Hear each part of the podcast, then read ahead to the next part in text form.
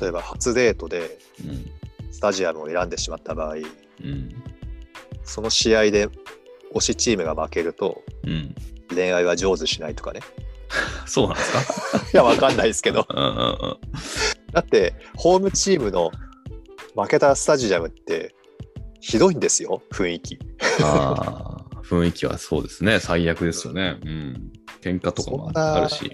そうそう。うん。うん。そんなところで、まあ2時間強ですよ。うん時間を共にするわけじゃないですか。そんな相手と恋愛成就するかっていう。どうでしょうね。うんそうか。よくいますよね、確かに。そうなんか今日はうん、ずっとサッカー話ばっかりですけど、大丈夫、大丈夫。わ話題変えますか？いやいやいやいやいや。そうか。この後、アルビレックスとしては、はいかなりタイトなね、タイトというか、大変な、あの、試合が続くので、このうん数試合後、3試合後ぐらいからずっと連戦でね、強いチームと当たりますから、そこまでちゃんと持っていかないとね、うん。うん、いけないですよね。ちょっと日程詳しく見てないですけど、うん。明日試合があって、うん。また3日後じゃなかったかな？うん、ゴールデンウィークだし。試合があって、うん。で、その週末にまた試合があるんじゃなかったでしたっけかね。そうなんですかね。うんうんうん。確か。で、しかもそこぐらい、その過ぎぐらいから結構強いチームと当たりますよね。この今な波に乗ってる系のチームですよね。2、3、4位ぐらいかそうですね。だからこのうん5月を、な。うん。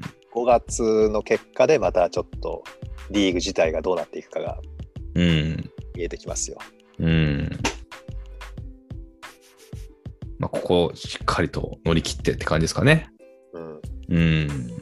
でそういう意味ではですね、昨日うん4月29日に J1 の川崎と名古屋の試合があったんです。おーニュースで見ましたね、それも。うん見ました。うん。1位のチームと2位のチームの試合で、うん。で2位のチームの、まあ、名古屋が2位なんですけど、うん。今最小失点そうですね。なのかな？うんうんうんその試合の前まで。うん。だから最強の矛盾対決なんていうことをね、すごく煽ってたわけですよ、メディアが。うん。で、まあ、僕もちょっと時間があったから見たんですよ。うん。最強の矛盾なんだって。だから今 J2 ばっかり見てるから J1 あんまり、見れてないんですけど、うん。川崎はね、天皇杯とかいろいろこうタイトルマッチ見てましたから、うん。すごいチームだなと思いながら、うん。今シーズンも1回か2回見てたんですけどね。うん。で、今回その名古屋と川崎の試合見たら、最強の矛盾対決が前半で3-0ですよ。そうなんですよ。どうなっとんだっつって。そうそう。うん。これが1位と2位の試合なんだって思ったら、うん。ちょっと J1 はもう川崎がぶっちぎるんだろうなっていうふうにうん。感じちゃいました。負けてないですしね、ほいでまた。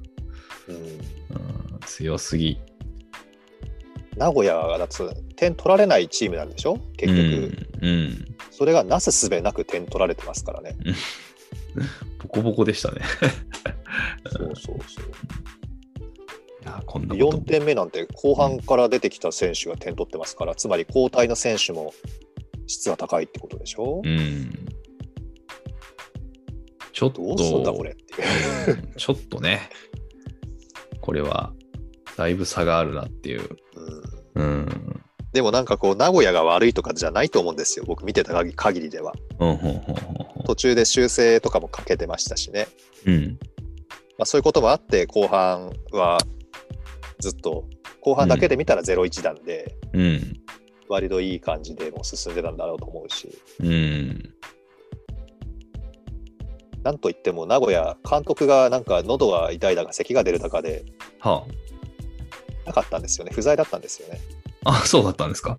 そうなんですだからコーチが指揮を取ってたんですけどうん。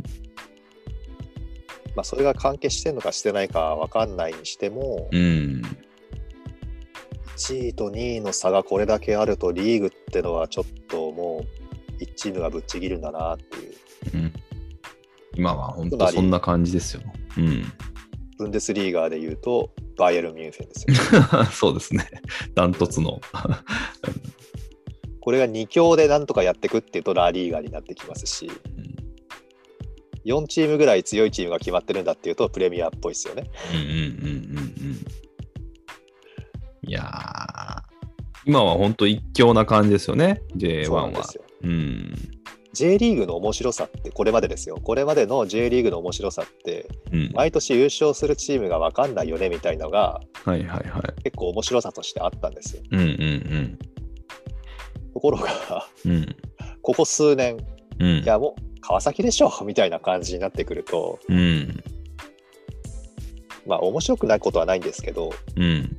リーグのこうトレンドって言ったら変だな、まあ、流れ的にうん。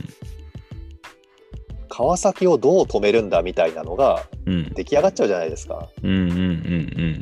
そうすると VS 川崎がサッカーになっちゃうと うん。うん。さっきの話じゃないですけどそれって自分たちの哲学を表現してるのってところになってこないかなって思って、うんそう、ジャイアントキリング的なね。うん。うん、うん。あまあ、ヨーロッパなんかは、とか、まあ、世界のリーグなんかを見てても、まあ、サッカーだけじゃなくてね、さっきの F1 の話でもそうですけど、うんなんか強いところは決まってるんだけど、みんなそのチームの表現っていうのがあって、例えばフェラーリはストレートだけはめちゃくちゃ速いとかね。そうそう、うんそういう、そういうんんうん。なんかそういう、そのチームの哲学みたいなのがあって、そこにみんなファンとしてついているから、負けるから嫌いになるとか、そういう感じじゃないんですよね。なんか世界のスポーツって。だからそういう意味では日本って、なんていうのかな、メディアのこの先導みたいなのが強いかがゆえに、そうなんか弱いチームがね、ポットででシンデレラストーリーで甲子園の決勝まで来ちゃうと、すごくみんながそっちを応援しちゃうみたいな、うんそういうのってありますよね。うん。うんうん。そのクラブの伝統とか哲学じゃなくて、うん。選手がかっこいいかかっこ悪いかとかっていうところも関係してきちゃうし うん。あのこうインタビューの受け答えがいいか悪いかとかでもなんかはいはいはいはいなってきちゃうようなところもはいはい。あるしありますね。うん。なんかその世界まあ世界と比較してってどうこう言うのもどうかなってのはありありますけどもうん。なんか勝ってるから偉いんだみたいなところはありますよね。うん。まあ、勝てば官軍なんてね、言葉もありますけど。だから貫いてほしいんですよね自分たちのクラブの哲学を。うんうんうん。だからそういう意味では鹿島アントラーズってずっと貫いてるんですよ。なるほどね。確かにね。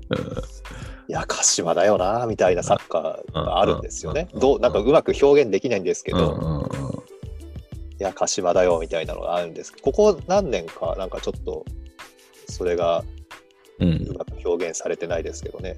今回監督が変わって、うん。あの人相馬さんがね監督になったからうん。また鹿島っぽくなっていくのかなみたいにして思ってますけど。うん。ちょっとどうなるか分かりません。